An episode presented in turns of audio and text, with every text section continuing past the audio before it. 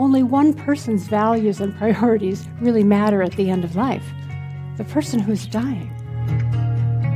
This program is made possible by the members and donors to the show. To support the work we do, please visit the Contribute tab at bestoftheleft.com. Now, just a quick note that this episode deals very frankly and honestly with death.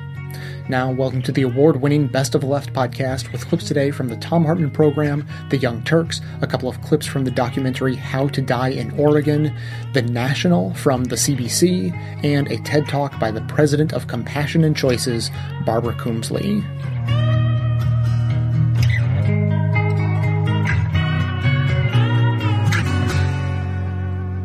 Barbara Coombs Lee is with us. She is an activist for uh, the, Compassion and Choices is the organization. Compassion and andchoices.org is the website.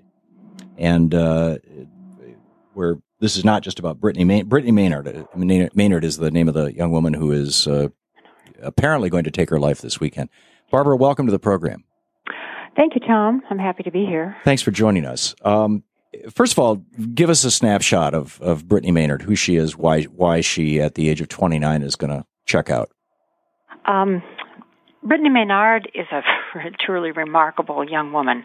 Um, I want to clarify first that she hasn't set a date in stone, and she's made it clear that um, she wants to see how her illness progresses and how severe her symptoms are. So, if November 1st comes and she's feeling pretty good, um, that won't be the, the day that she dies. But she does have the means to abbreviate her dying process. Um, she derives enormous comfort from that, and she will wait until the last possible minute that she believes she can in order to assure a peaceful death for herself and as um, as little trauma as possible for her family. Um, she is, as I said, a remarkable, remarkable woman who has captured the imagination of the world one of the most remarkable things about her is how voracious she is in the acquisition of information. And she was like that from the moment she received a diagnosis of brain cancer. Um, she was not one of these people who goes to the doctor and listens to what he or she says and, and just accepts that. She, she went out on her own, did enormous amount of research on her cancer, on the treatments for her cancer, on the progression, on the natural course of the illness. And she faced those things with unblinking uh, fortitude and directness. So she knew exactly when and why and how there were no treatments that would um, be likely to prolong her life, certainly no treatments that would improve the quality of her life, and what the um, side effects of the treatments that were offered were, and what the natural course of her illness uh, would be, what kinds of symptoms, what kinds of suffering and agonies it would visit upon her before it took her life.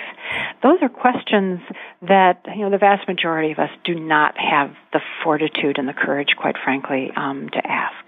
It's it's pretty profound stuff. I th- the point that you made at the very beginning is in this whole uh, the death with dignity movement and uh, the law that was passed in Oregon is, I think, pivotal. I, I was living in Oregon when that law was passed. I was doing uh, this radio show, and we yeah, and we had a number of people on the program who uh, who were either enrolled essentially. You know, they had they were they were within six months of dying, or who were working with people who were. And one of the one of the really consistent threads that really surprised me was that a lot of people, when they know that they're facing a terminal illness and they're starting to get into the really excruciatingly painful part of, of a, of a horrible dying process from one of these illnesses, a lot of them panic and basically grab a gun and blow their brains all over the wall. I, I you know, and, and, and, and there's, and it's done in secret and it's done with shame and it's done in hiding. And if any family member is involved with it,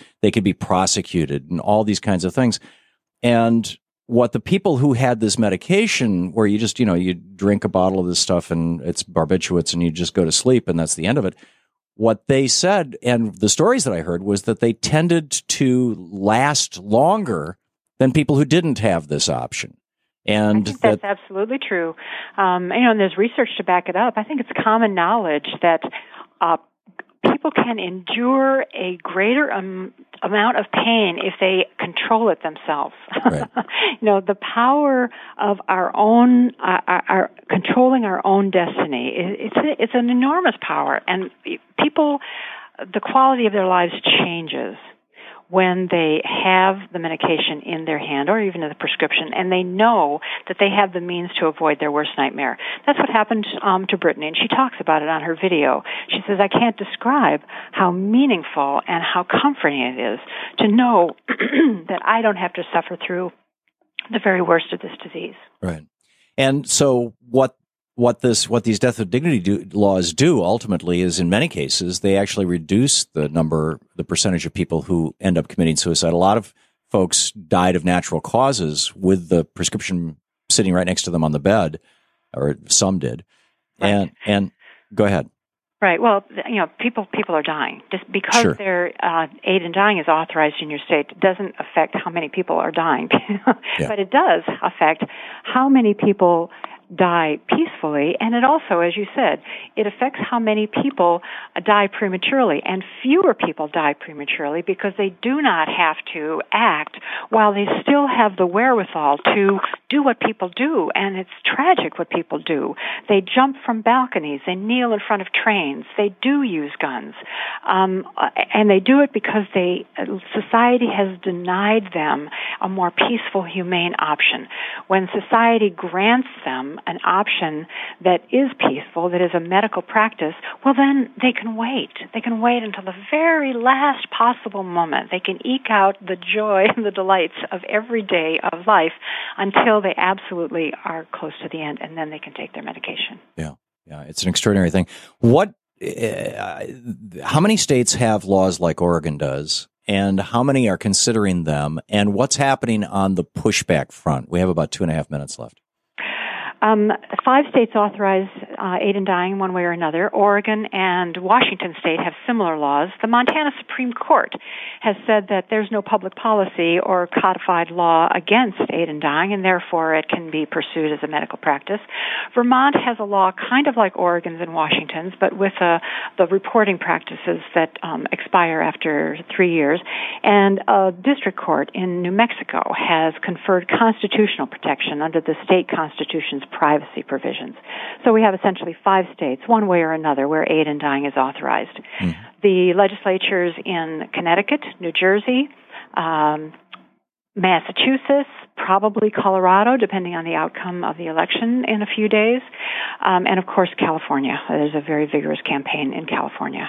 But I think you know Brittany Maynard is a game changer. She has raised awareness uh, among people who never thought this was an issue that affected them.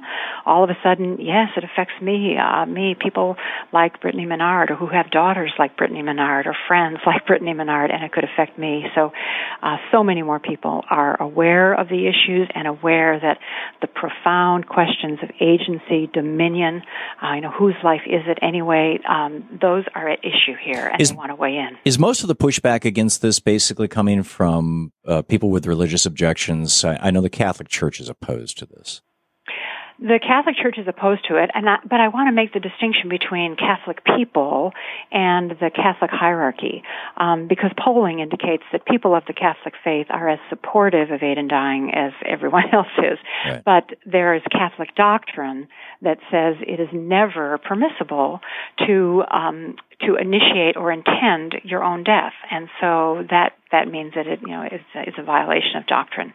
Um, that's the that is the the institutional support uh, or opposition. Um, far and away, the greatest institutional opposition comes from the Catholic Church and conservative religious forces like um, you know, uh, Right to Life organizations. Very interesting.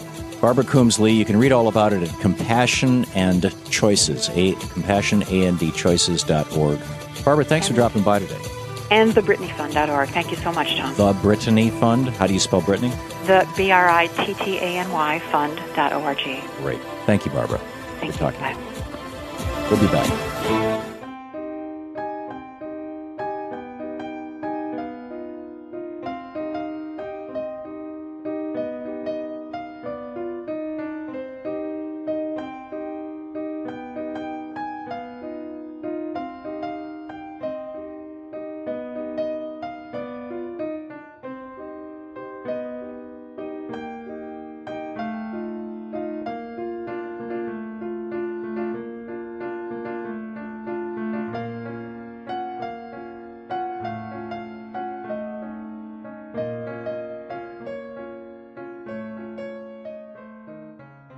29 year old Brittany Maynard was diagnosed with an aggressive form of brain cancer back in January of this year. And recently she decided to move to the state of Oregon and take her own life uh, due to a law that they have there called the Death with Dignity Act.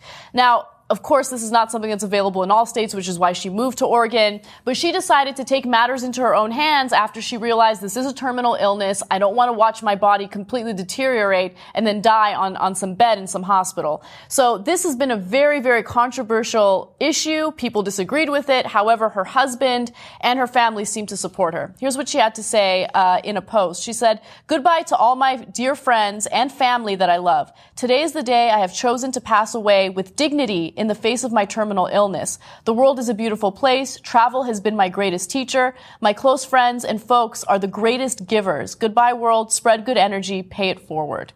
So this is a powerful case. Mm-hmm. Uh, it's her, it's her choice, right? So as I read that, I, I can't help but think I might have made a different choice. Mm-hmm. Uh, because I always think like, I'd be like, let me wait one more day, right? Let me eat something else. Let me watch something else. Let me share another moment with my friends and family. But I don't know the pain she was in. You don't. And I, I, did find a video that she made to kind of give you guys a sense of what she went through. This is kind of a longer clip, but it, it really gives you a sense of what she was dealing with. So take a look at it. Most recently, my most terrifying set of seizures was about a week or so ago. I had two in a day, which is unusual. And I remember looking at my husband's face at one point and thinking, I know this is my husband, but I can't say his name. And um, ended up going to the hospital for that one. It's a weird feeling to wake up every day and be in my body because it feels so different than it did just a year ago. To be perfectly candid, in the last three months, I've gained over 25 pounds and over nothing I've put in my mouth except for prescription medications.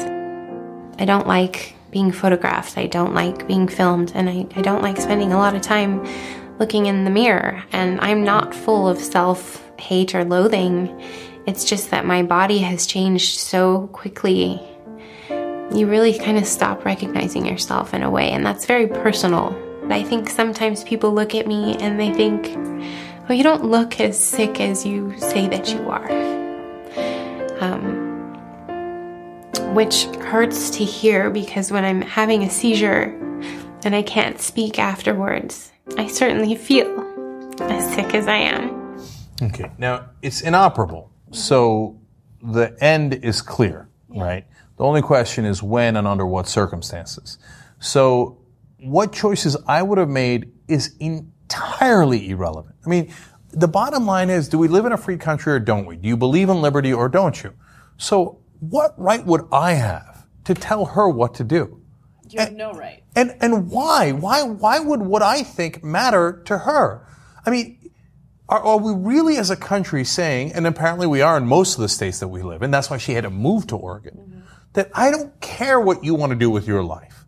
You have to live by my rules, yeah. right?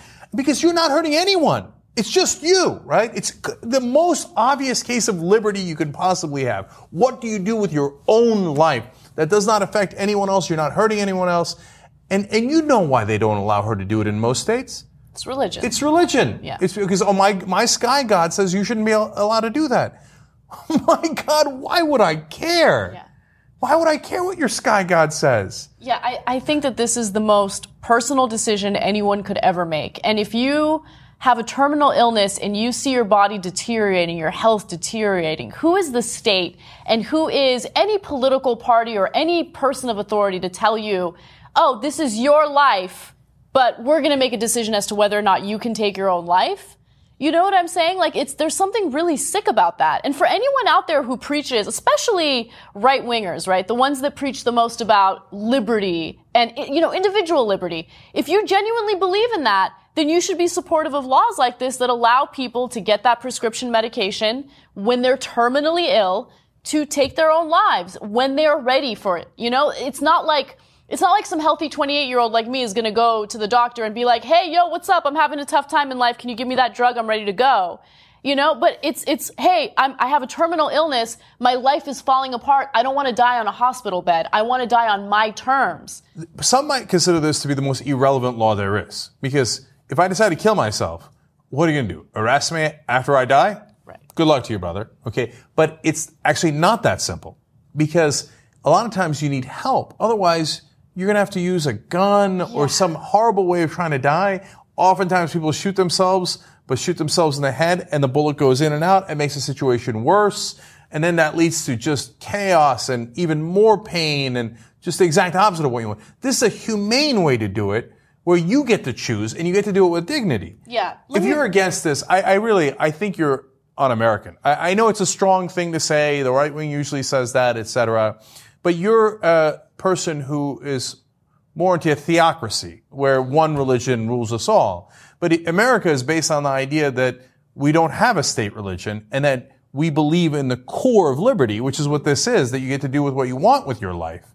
And that's what she said. She told uh, CNN, I'm not suicidal. I do not want to die, but I am dying and I want to die on my own terms. That's liberty, you know? And, and you're right. I would much rather have it work in that way than to have her take her own life in in a riskier way or an inhumane way. Just to give you a really quick example, um, a few years ago, there was a woman who was selling suicide kits on eBay. I remember doing this story. It was one of the more memorable stories that we did.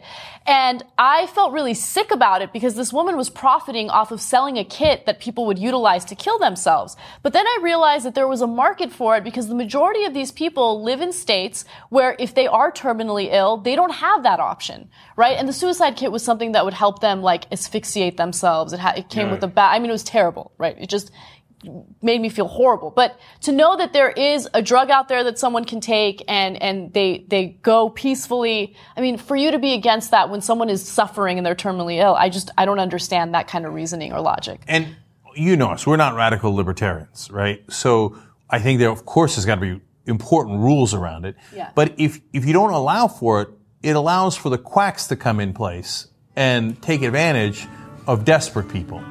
Uh, and provide desperate measures. And that doesn't help anybody.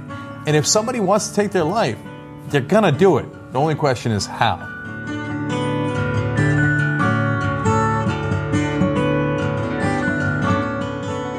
Today's episode is sponsored by the Dollar Shave Club. DollarShaveClub.com delivers their razors right to your door for a third of the price of what the greedy razor corporations charge, which means you can shave with a fresh blade anytime you want. They also have great shaving products like Dr. Carver's Shave Butter, which is not your average shaving cream. It's a unique conditioning formula with high quality natural ingredients, leaving your skin unbelievably soft and smooth. So when you use their executive razor with their Dr. Carver's Shave Butter, the blade just gently glides for the smoothest shave ever.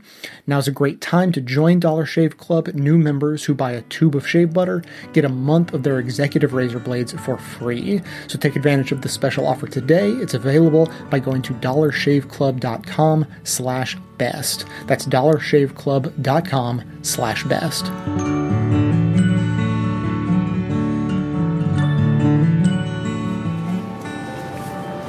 T said, I know you're struggling, but if you aren't struggling for you, would you struggle for me? And of, of course I would if they thought there were a real chance. But there's not. Uh oh. Thank you. Big 15. it still feels kind of like uh, you give up when you don't try everything out there. But I still think that's the it's the rational and I, I think the right thing to do to not not try and seek every option because 95% she's only going to gain uh, two or three months. That's a lot of extra pain, uh, and uh, and a lot of extra cost. This is not a good idea. Whose idea was this? I, I know it's hard for them, but they're great. Beautiful. Beautiful. I know they'll be fine. I've written them letters, so I'm thinking about.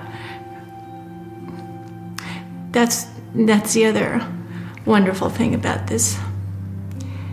Death with Dignity. It's it gives me a chance to think about how I want to leave things with them at the end.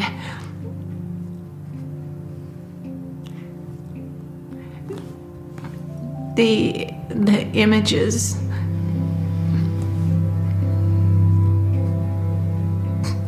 Sorry. One month we had hundred dollars long distance. There are moments where she is so ready to go. She doesn't like being sick. And then there are the days when she's, you know,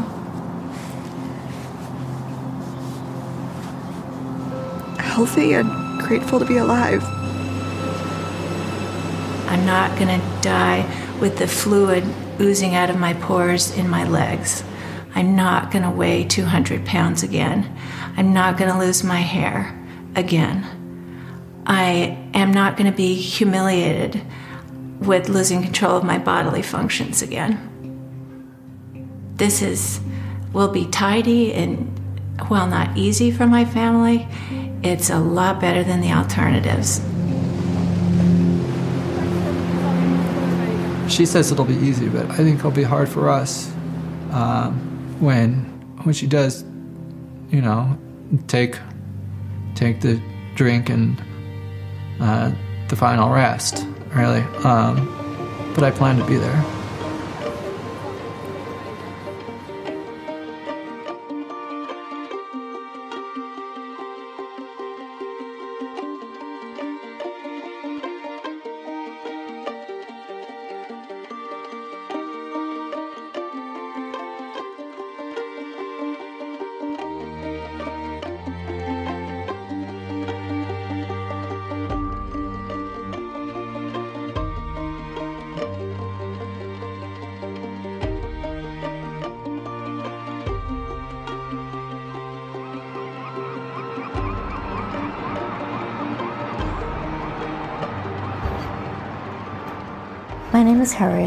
72 years old.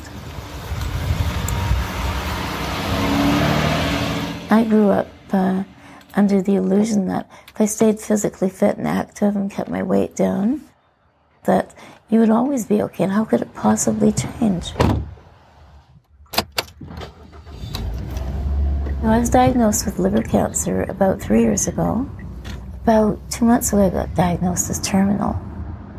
And the oncologist at that time said you have one or two weeks or up to two months to live.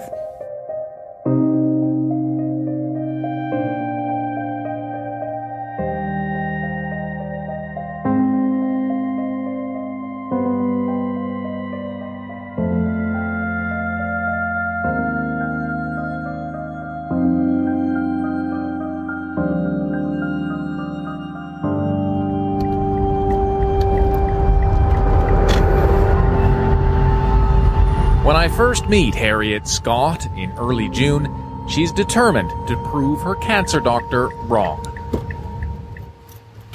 She intends to die according to her own timetable.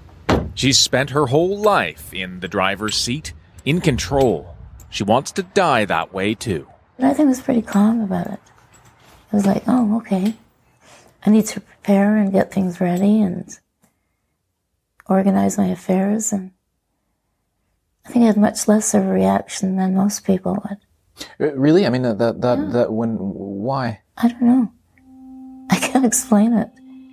Maybe I anticipated it all along it was borrowed time. Harriet, a wife, a mother, a self described gym junkie, wants to die as she lived, not dependent on anyone, even if that means ending her own life. My wish is that a natural death without a lot of pain.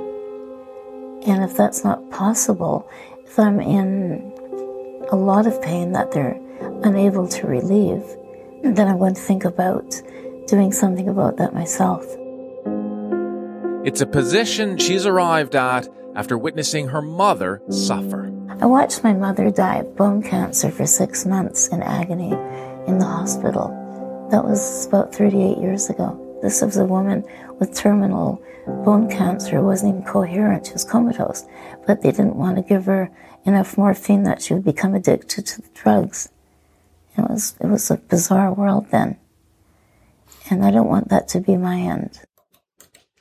It troubles Harriet deeply that in Canada, no one can assist her dying, even if that's what she wants. I've thought about stockpiling medication and where I might get this medication and that type of thing. Some might argue that, that that's a pretty brave step to th- be contemplating that.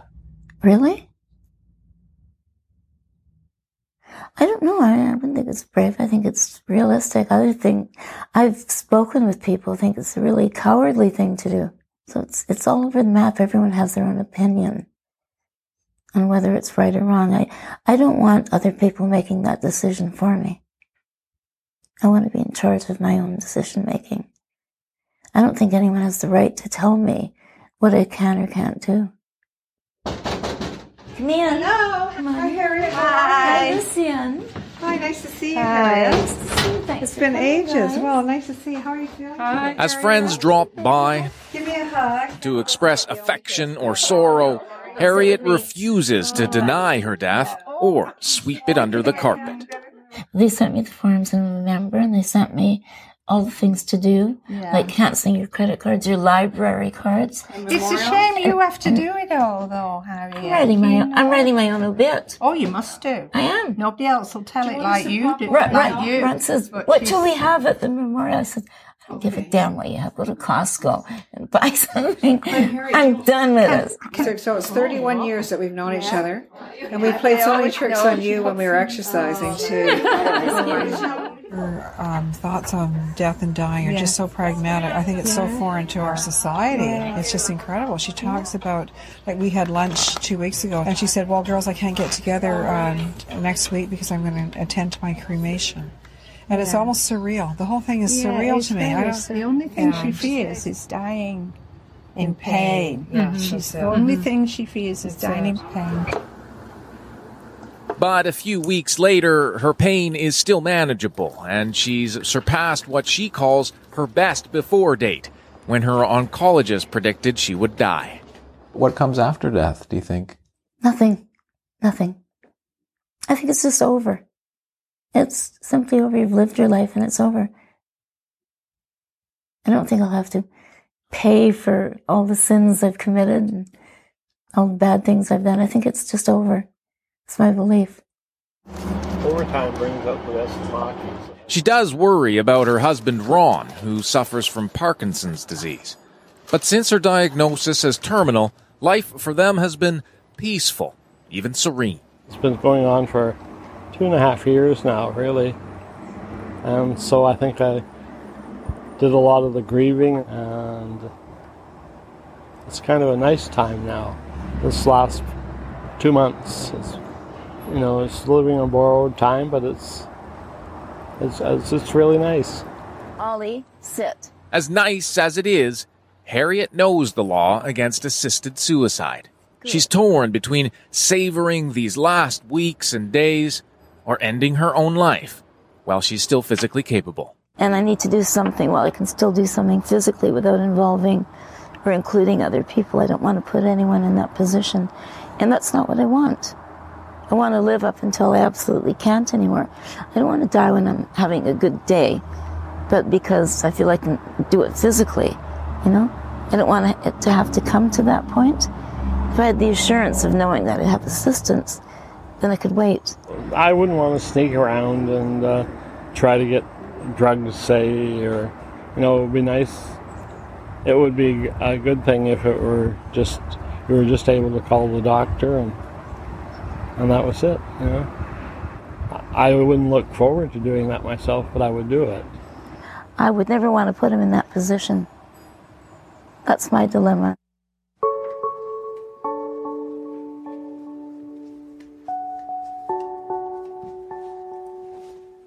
Weeks later, that dilemma is no longer hypothetical. Harriet is exhausted. Her home care nurse is upping her painkillers. Yeah, I'm on the fentanyl patch, and they've increased the dose on two occasions. The last increase was about a week ago, and they're talking about upping it again. It's in the back of my mind that if I have to do it, I will. That's what I'll do if I begin to have uncontrollable pain. Then that's what I'll do. I'm determined for that. I don't want to suffer. I don't have that kind of courage. But before she can make that decision, choice will be taken out of her hands. Weeks later, she wakes up in the middle of the night screaming from pain in her belly. She's rushed to intensive care. Her husband and sister in law Peggy, a retired nurse, have been at her side ever since. She expressed to me that she could probably get some uh, um, sedative of some kind, like Nembutal, and and end it, and uh, that people shouldn't have to, you know, go through that sort of thing, is what she was indicating. But to hear Harriet get to that point, I knew how bad the pain was, and that saddened me to think that she had to have that much pain. As you can see, it saddens me. Um, if you want pain medication at three hours, I can give you some more. How's your pain right now? Like the Fortunately, Harriet has an informed advocate in Peggy, and pain relief is readily available. well, I'll definitely leave a note for the nurse tonight that even if you're sleeping, to give you the the pain medication.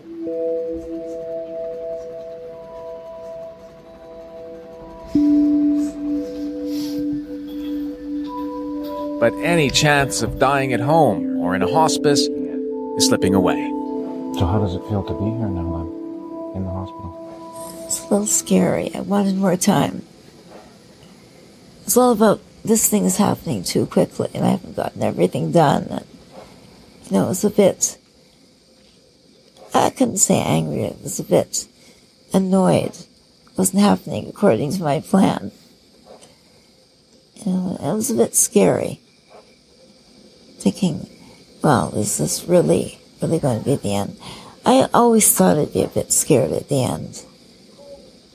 Do you feel tired? Yeah. I'm tired now. It was a long night. Today, doctors will decide whether one last procedure may buy Harriet some time. Enough time for her son, who lives in Europe, to get home. She's very focused. She's very independent. And she might be the rudder in the relationship right now. So it's hard.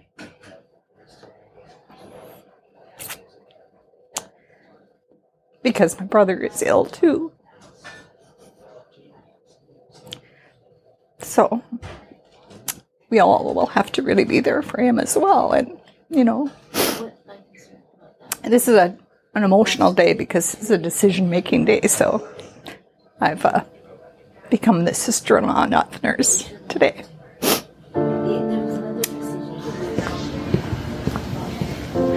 A few nights later, Harriet calls me. Come to the hospital, she says, to film what may be a final scene. Hey, Harriet. How are you doing? Okay, how are you? I'm good. I'm good. She's in palliative care and losing blood. If we don't come back again, uh, what would you like people to know? I'd like them to know that there are options, and I would like them to vote for choice in British Columbia. I'd like them to vote for for the right to die with dignity, like they've done in four states in America, and as they're pushing through in Quebec. Based on what has happened with you, with you, why why do you so strongly want that message? I think it's important for people to come after me. It's a generational thing. and I think it's going to be handed down, the attitudes. It's like the pro-choice thing. I think people will come to accept after a while that people can make free choice, have free will. I've always been big on that. Sorry. Even now, Harriet's will, her need for control, is formidable. She won't call for her son, Adam, to make the trip until he completes a course he's taking. Her will to live and cancer are squaring off. Cancer has the upper hand. I don't want him to come and I'm unconscious. There's no point. It's, it's kind of a dance because he wants to be here for the cremation for his father. So we have to kind of orchestrate everything together. You know, dying the cremation. Uh, he's going to do a playlist for the service. Keep him busy. He's good at that. Keep him occupied. Just, we just do the best we can. Just a personal question. Yeah. Because at some point I'm going to be sitting with my mom. What for for when Adam comes? What what are you what do you want to share with him? Just that I love him, which he knows. I just want to hold him. I want the physical contact. And maybe to talk a bit about the past, although he doesn't want to do that. I tend to keep wanting to apologize for bad parenting and the mistakes, but I just want to hug him and hold him, and have him be my child for a little bit longer. And help him know that we'll get through this. He will. That's all.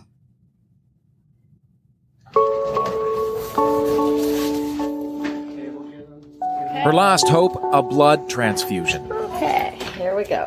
Okay. That may keep her alive long enough to see Adam. It's a long shot. But it works.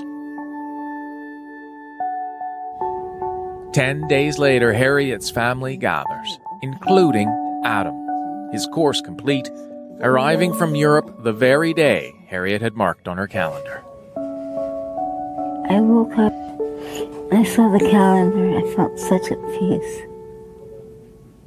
So at peace. My journey was complete. Just happy. Very happy.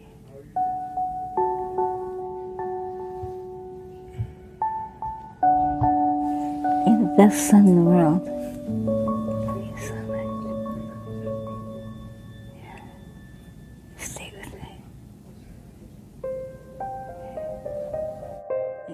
In the end, finding the peaceful death she wanted didn't mean going it alone.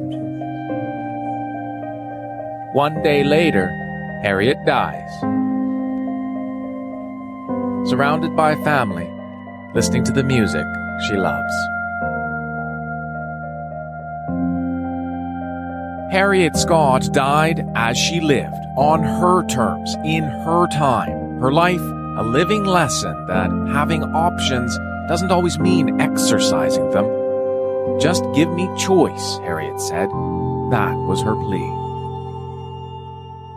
Duncan McHugh, CBC News, Vancouver.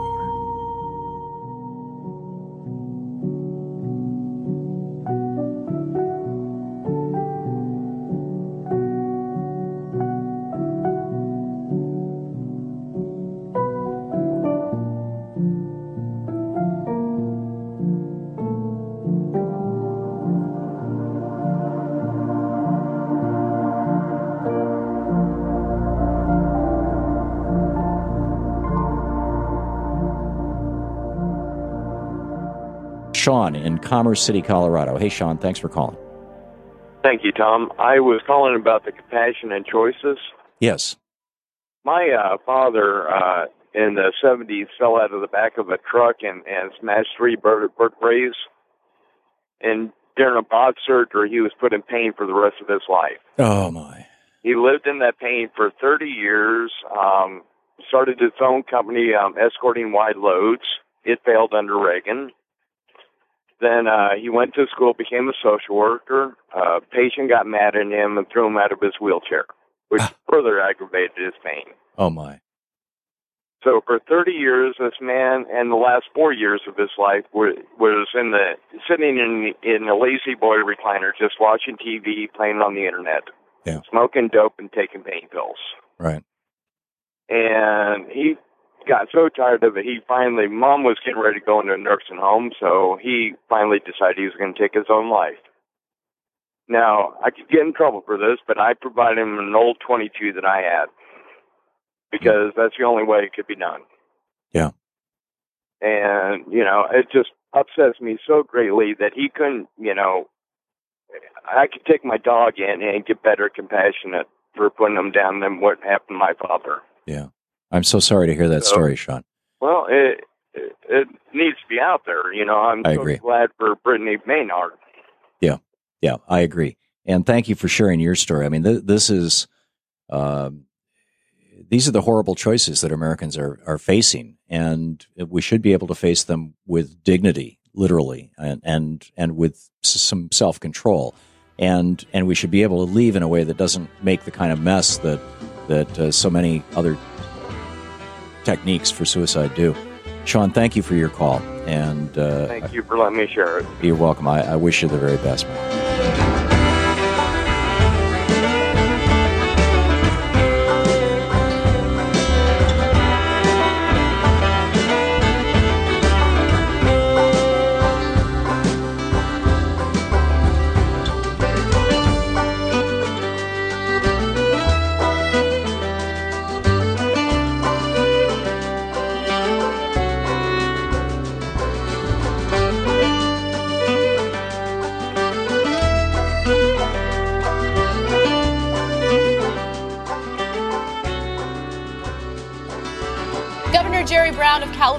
Has signed legislation into law indicating that people have the decision to end their life if they have a terminal illness. Now, this is physician assisted suicide. And as with any other state that has passed similar legislation, there are certain safeguards to ensure that the people who choose to end their lives uh, do so if they are terminally ill and it's proven by at least two other doctors. So, uh, according to reports, it allows doctors to prescribe medication to end a patient's life if two doctors agree the person has only six months uh, to live and is mentally competent. Now, it's likely to take in, take effect next year. Okay, so it won't take effect until at least January of next year. And this was legislation that was inspired after a young woman by the name of Brittany Maynard uh, left California to go to Oregon to take advantage of doctor assisted suicide. She had a terminal illness. It was an inoperable brain tumor. And so she decided that she should have the right to take her own life. And that's exactly what she did. To me, this is a no-brainer. This is the easiest question of all time. Do you believe in freedom or don't you believe in freedom? If you don't bring religion into this, there's almost no counter argument, right? So now, if you say, "Hey, there should be safeguards," because I, I don't want somebody saying, "Oh, yeah, I, I thought they wanted assisted suicide, so I slipped a, cou- a couple of drugs into that thing," right? No, no, no, no. Of course, as many safeguards as you need to make sure that it's uh, reasonable and there's good regulation on it, obviously, right? But once you get past that obvious point, you know, what argument do you have other than my religion doesn't want you to do it, even if you're in, in my religion or not in my religion? Uh, I don't want you to do it because it's against my morals. That's like your opinion, man. what do I care about your morals, right? So that's your business, not my business. I don't want to interfere with your morals and you don't interfere with mine. But if you try to take away my liberty to handle my body, my life the way that I want, and it doesn't get any more fundamental than this, right? So you're telling me whether you, I can live or not is not my decision. Right. It's your decision. That's absurd. Yeah, and I mean, it's not like there are going to be ads out there, like the ads you see for prescription drugs, where doctors are like, Are you feeling like you might be terminally ill? Ask your doctor, and we'll assist you in suicide. Like, that's not going to work that way. These are people who are very, very sick. They're in excruciating pain, and now they have an option. And I think that's the most important part that that option is there, and there, there's a way for them to make a decision that's right for them. That's all I care about.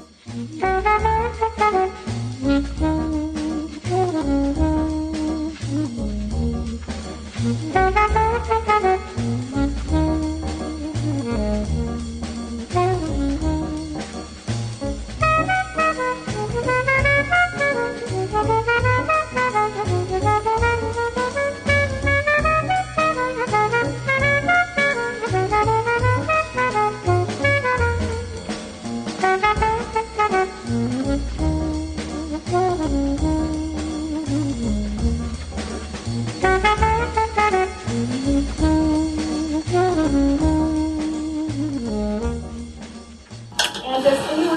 questions about how this will happen? Roger will take a medication. He has to drink within 60 to 90 seconds.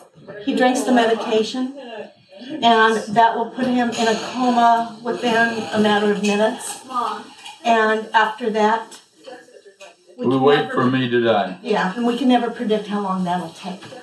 Now, Roger, uh, I talked to the other woman in there and said this stuff tastes pretty nasty, And you could have some juice or something in there instead to Well, kind let's of see if take I the can taste handle it. out. Would Yeah, you I- like I got- something ready yeah, to yeah, that like a juice? taste We have cream soda. Oh, you do? Okay. Yeah. I, I thought Do you want to get that ready in case Roger Yeah. wants it? There's Well, a just- horse. Bring the goddamn glass. Roger, wait a minute.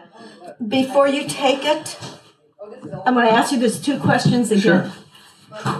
And, and I'm serious, you have the right to change your mind. My mind's not changing. All right. And what will this medication do? It will kill me and make me happy. Grandma, do you not want to be in here? We can hand you the medication now, and we ask you to drink it in 60 to 90 seconds. Okay. You don't have to gulp it, just take it slowly. Okay. It tastes pretty bad, but you have here a, a soft drink to chase it down with afterwards, but you cannot take this it. Do you have any final words you'd like to say to your family? I thank you all for being here. We love you. We love you, Raj. We'll leave you alone.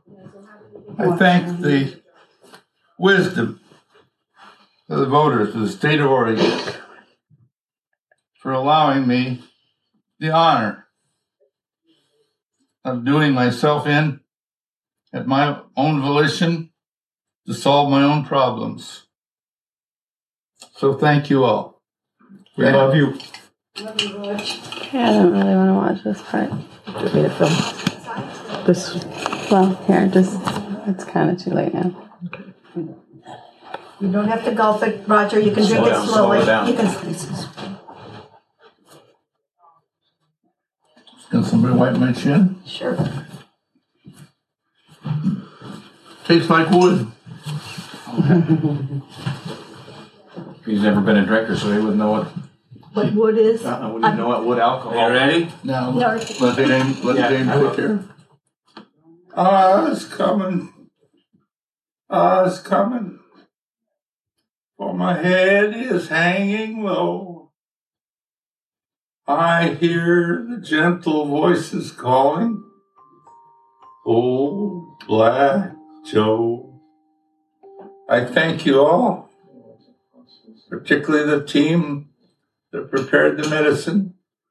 Tell the next person that it tastes woody, but is not it is not rejectable. It was easy, folks. It was easy.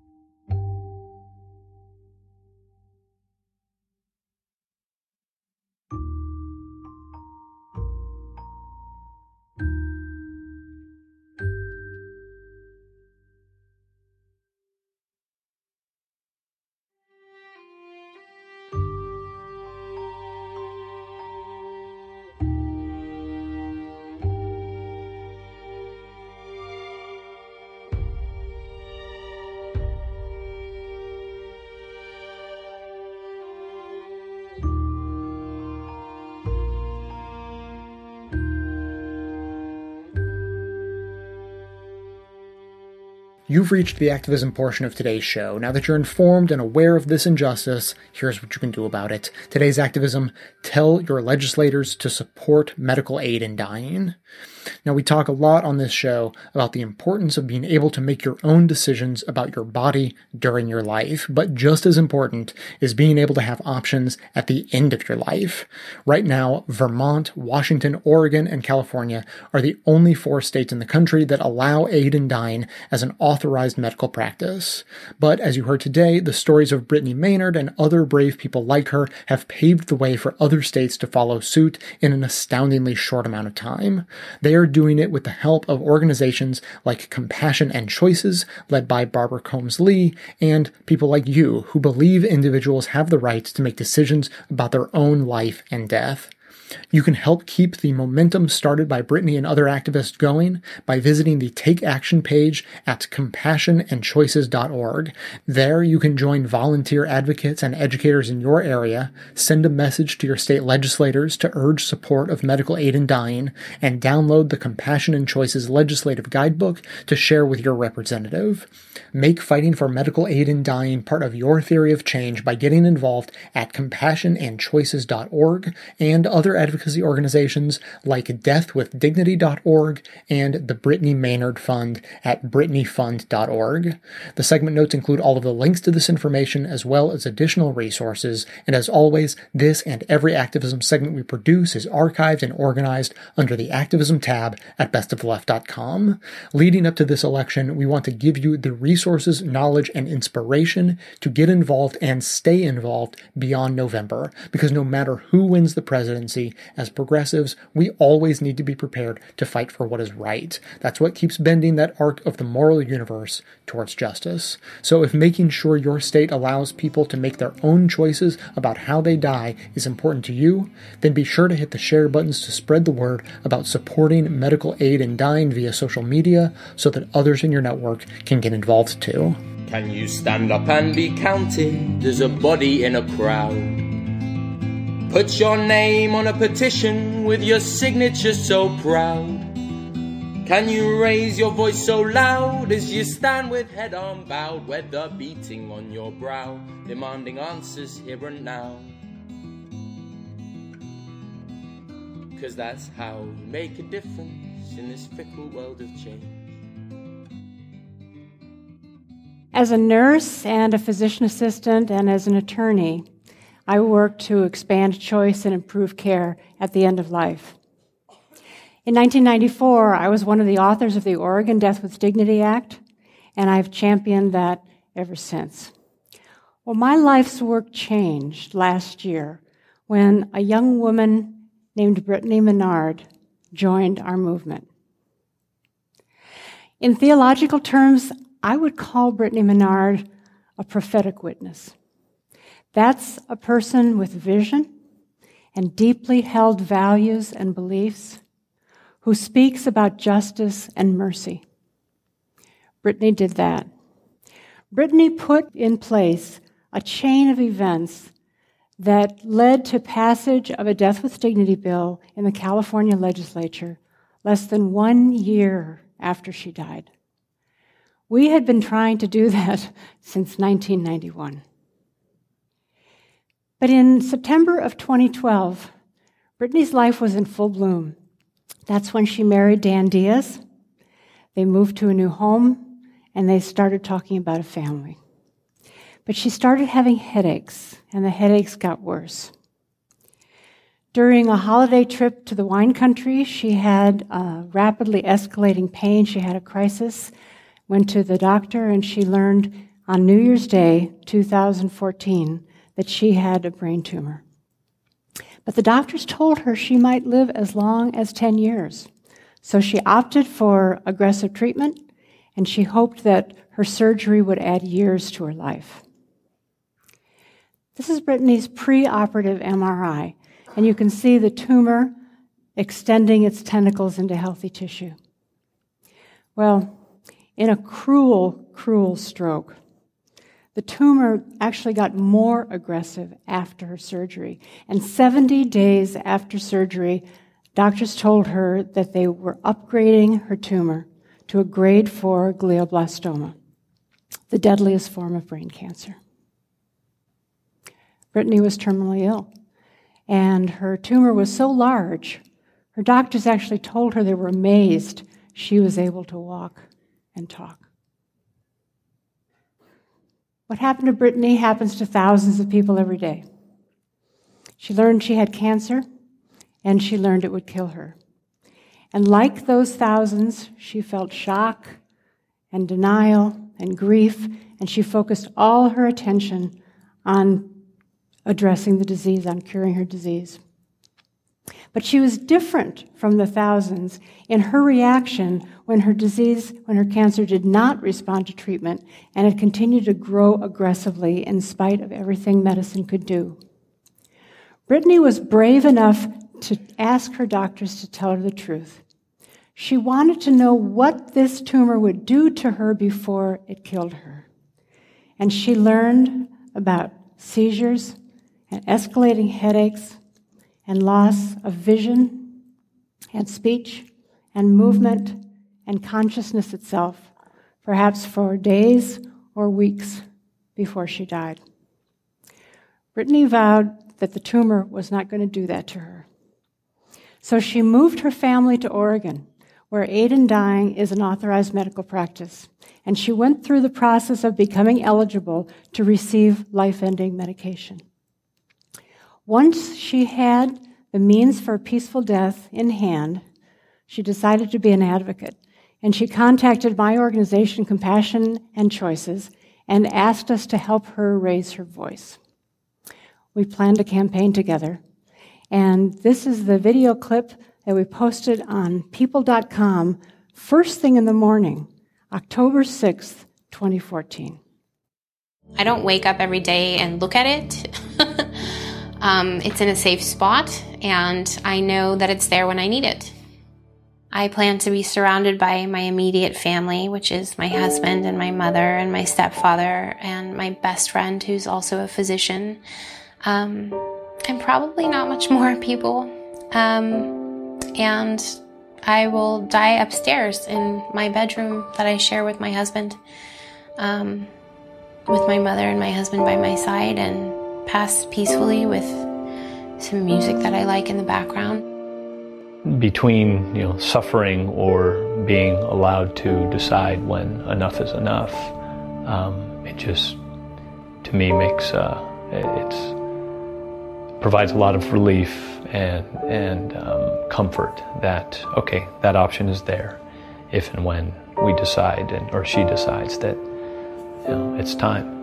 I can't even tell you the amount of relief that it provides me to know that I don't have to die the way that it's been described to me that my brain tumor would take me on its own. Death with dignity allows um, for people who are in the uh, predicament of facing a lot of suffering that they can decide when enough is enough. Since becoming ill, I have traveled and continued. My husband and I took a beautiful trip to Yellowstone. It was exquisite. And then I went with my best friend to Alaska and we went to Denali National Park and we went to uh, Seward and Kenai Fjords and kayaked up to the glaciers. And then I met my mother um, in Juneau and we took this spectacular boat trip. Before I pass, I'm hoping to make it to the Grand Canyon because I've never been.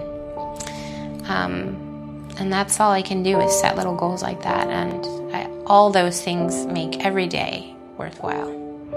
My hope now is that my daughter can live her life the way she wants to, that she can make the decisions that she wants to, that she can be who she is, which is this very autonomous, bright, um, well read, well traveled uh, person who loves adventure. I hope to enjoy however many days I have left on this beautiful earth and spend as much of it outside as I can, surrounded by those I love. I hope to pass in peace. The reason to consider life and what's of value is to make sure you're not missing out. Seize the day. What's important to you? What do you care about? What matters? Pursue that. Forget the rest. Brittany wanted uh, to uh, impact the world, and indeed she did. By that afternoon, that video had been watched by 16 million people. We reached 54 million people on Facebook. By the time she died one month later, 100 million people worldwide knew who she was and she knew her cause. She wanted to impact public policy, and she was successful. Over 200 legislators from 25 states introduced Brittany Death with Dignity bills in their states. Now compare that with 2014 when there were four states in play. Four days before Brittany died, she talked with Governor Jerry Brown and asked him to support aid in dying so people in California who were dying wouldn't have to move to Oregon in order to achieve the peace of mind she did. I told Brittany after she was gone, we would carry on her vision. We would be her good and faithful servants. Why was she so effective? Brittany provided that aha moment when people recognize an injustice, that too many people suffer needlessly in their death. People accept tests and treatments that increase their agony and do nothing to prolong their life. People suffer with breathlessness and pain that is unbearable. Or they are medicated into a stupor or delirium and can be that way for days or weeks. People wouldn't choose this if they knew about their treatment and their illness. People would make the same choices doctors make for themselves. Comfort care only when death is inevitable. If people had a truth in their treatment, they would make better choices. Brittany galvanized a movement that is much bigger than aid in dying. This is a consumer movement to transform the way Americans approach the end of life. Now, aid in dying is key to this movement simply because it demonstrates and establishes who is in charge, whose values and priorities really matter. Only one person's values and priorities really matter at the end of life the person who's dying. But that's not what happens. Right now, and a medical industrial imperative takes over and overwhelms the person's decision making duties.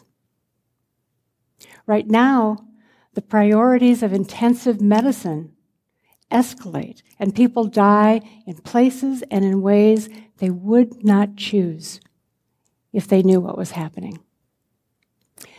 Brittany energized a campaign for Aid in Dying, and Aid in Dying is the energy behind a campaign to transfer authority and power from providers to patients so people can make decisions that are right for them. Because what do people want at the end of life? They want the things Brittany wanted three things. They want to live well as long as possible. Brittany didn't stop living because she knew she was dying. She made a lovely home in Portland. She walked in the woods nearby. She continued to travel to nature's splendors. She did visit the Grand Canyon. Second, people want to show love. Brittany said, The thoughts that go through your mind when you know you have so little time left are the things you need to say to the people you love. And third, people want to be true to themselves. For Brittany, that meant not allowing her tumor to deprive her of every function of her mind and her body before she died. So when her seizures escalated, and when one left her unable to speak Dan's name, her husband's name, she decided it was time to take her medication while she could still do it herself, as the law requires in Oregon. When Brittany died, other voices continued her campaign. This is Jennifer Glass. She was 49 years old with lung cancer when she told the Senate, I am doing everything possible to extend my life. No one should have the right to prolong my death. This is Christy O'Donnell.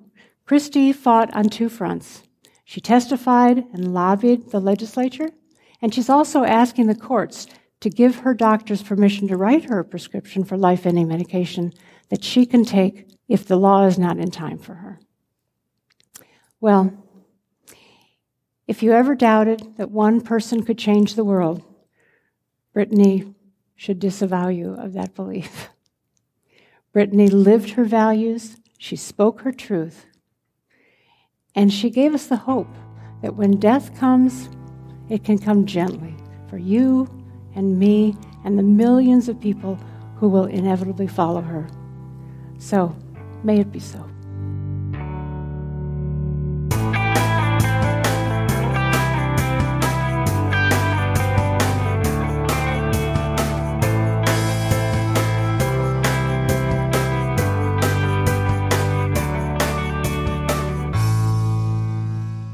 We just heard clips today from Thom Hartmann interviewing Barbara Coombs Lee about Brittany Maynard and her impact on the Death with Dignity movement. The Young Turks reported on Brittany Maynard's death. The first of two clips from the documentary How to Die in Oregon was about the importance of being able to take control. The National from the CBC produced a story about Harriet Scott's death for their series Last Rites. Thom Hartmann took a call from a listener who told the story of how his father took his own life in a state where it is illegal for him to have accepted assistance. The Young Turks reported on California passing the second death with dignity law in the country after Oregon. The second of two clips from the documentary How to Die in Oregon was the real life footage of one Oregon resident very gratefully enacting his right to die at the time of his choosing.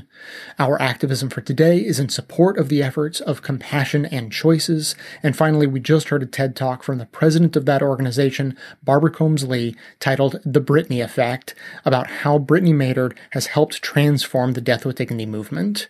You can find links to each of these segments in the show notes for easy reference and sharing. And now we'll hear from you. Hi, Jay. This is Rick from Scranton, Pennsylvania.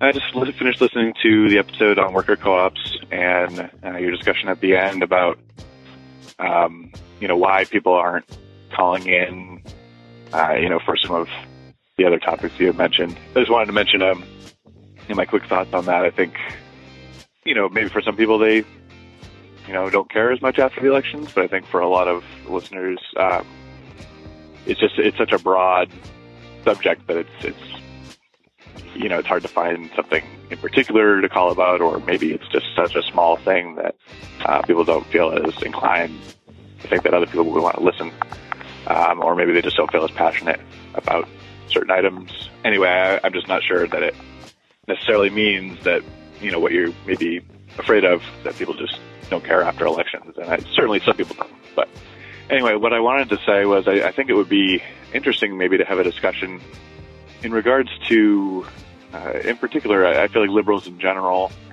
uh, have a hard time expressing to other people their beliefs uh, in how the country should be run or if things should go forward uh, on certain issues, and kind of like a no real good party platform for liberals per se. Not that that's always a good thing, but there's certain issues, obviously, where I think everyone agrees. Uh, a lot of the social policies, I think everyone's, oh, you know, that would call themselves a liberal would probably agree. Racism, obviously, is is terrible. It's still happening, and something we need to, you know, work on ending. Uh, I think some of the issues that we maybe fall a little flat on, and I think it's just because they don't get talked about enough, are some of the other liberal issues. Uh, you know, things we deal with, you know, income inequality, and and this this show on worker co-ops certainly is um, stepping in that direction, talking about stuff like that. But you know, I, I think something that might help, you know, people get excited about things is, is maybe trying to talk about what what sort of system do we want as a goal. You know, what what is a what is the end system if you know if capitalism as it's running now is not working? What is the answer? Um, you know, what does that look like? You know, is that something we can even agree on? And I, I just think that would be, you know, that and other type, uh, you know, of issues. That was just the one I could think of right now, but might be interesting to start a discussion on. You, you know, trying to see if we all agree on some of these things, or you know, having a discussion, maybe convincing people that thought one way, um, trying to find some sort of consensus you know, it's hard to make any progress on a lot of these issues unless we feel like we have a goal, you know, that we, we all sort of at least somewhat agree on, um, or, you know, general direction that we think is, is the right direction. I feel like right now a lot of the discussion along those topics are, you know, what is wrong with the system? And not as much goes into what is the answer, A, and then B, how do we get there? And can we get there realistically using the methods we think we would want. Anyway, hope that made sense and uh, keep up the good work. Thanks. Bye. Hello, Jay. This is uh, Andrew in Fort Worth, Texas. Um, this is a cricket chirping to you. Happiness and what to do after the election. I've got three ideas. I hope you uh, can share them with your listeners. First, Stamp Stampede. You had a show on this a while back. Stamp your bills. Take them to the uh, merchants, local merchants, and strike up conversations about getting money out of politics. This is good before and after the election, and we'll need to work on it for 2018 and 2020. Second, Black Lives Matter. Have conversations with your local police, neighbors, and other people in your community. If you're white, so much the better, but uh, it doesn't matter who you are. We need to stand up and we need to help our brothers and sisters of all races. Third, unusual and perhaps, become a Fox Nation contributor. Fox Nation is a website sponsored by the Fox News Network. It accepts contributions from liberals and progressives, so long as you do the following thing. Always speak to the topic, keep your response short, deal in facts, don't troll.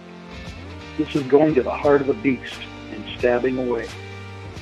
Hope you share some of these ideas. I enjoy your show very much. Keep it up. Talk to you later. Thanks for listening, everyone. Thanks to the volunteers who helped gather clips to make this show possible. Thanks to Amanda Hoffman for all of her work on our social media outlets and activism segments. And thanks to all those who called into the voicemail line. If you'd like to leave a comment or question of your own to be played on the show, simply record a message at 202 999 3991. Now, this is the last uh, new episode before Climate Ride. Uh, by the time you hear this, I will actually already be somewhere in the woods of Acadia National Park getting ready for the ride. And therefore, the next episode, I want to warn you, will be a rerun. Obviously, I'll be on the road, so that's just how these things go. And I have one last set of thank yous to everyone who has been chipping in these last few days before the ride starts Cassandra, Robin, Aaron, Alexander, Findicio, Jay Tyler, Two Anonymous, Maddie, Joseph, Chris, Maury, Richard, Stacy, Diana, peacebuttons.info, Eric, and Brett. All donated uh, just in the past few days. So huge thanks to all of that. Uh, as I said, there will be a rerun uh, coming out in the next episode. I certainly hope you enjoy that.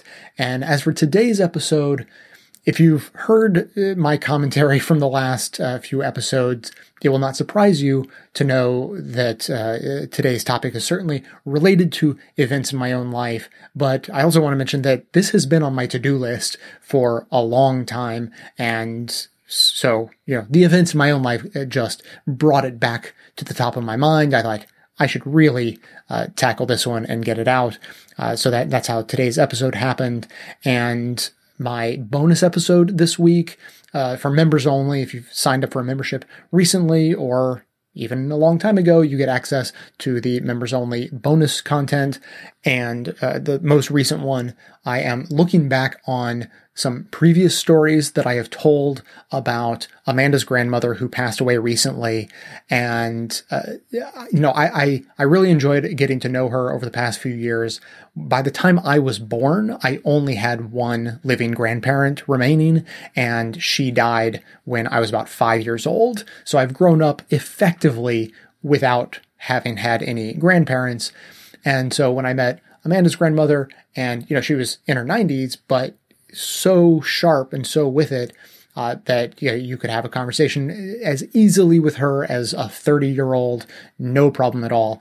And, and, so, you know, I was able to get to know her pretty well over the past few years and sort of adopted her as my own uh, sort of stand in grandparent.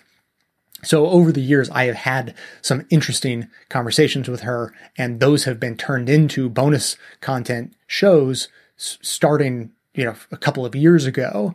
So in today's uh, bonus content, I, I, compiled a couple of those old stories and then added a new one uh, from more recently.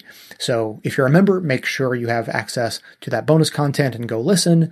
If you would like to be a member, you can sign up at the contribute tab at bestofleft.com.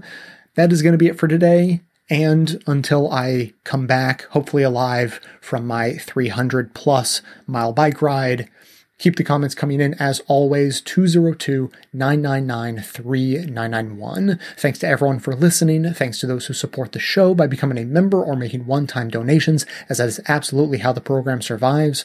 Of course, everyone can support the show just by telling everyone you know about it and leaving glowing reviews on iTunes and Stitcher. Help us in our mission to aggregate and amplify the best progressive media by joining up with us on Facebook and Twitter and sharing all of the great content we put out there. And for details on the show itself, including links to all of the sources and music used in this and every episode, all that information can always be found in the show notes on the blog. So, coming to you from inside the Beltway yet outside the conventional wisdom of Washington, D.C., my name is Jay, and this has been the Best of the Left podcast, coming to you every Tuesday and Friday, thanks entirely to the members and donors to the show from bestoftheleft.com. And it's a crying shame how we get so trained. We can't see past our own sad stories and wonder what we're missing. We can't see past our own sad stories and forget how to listen. We can't see past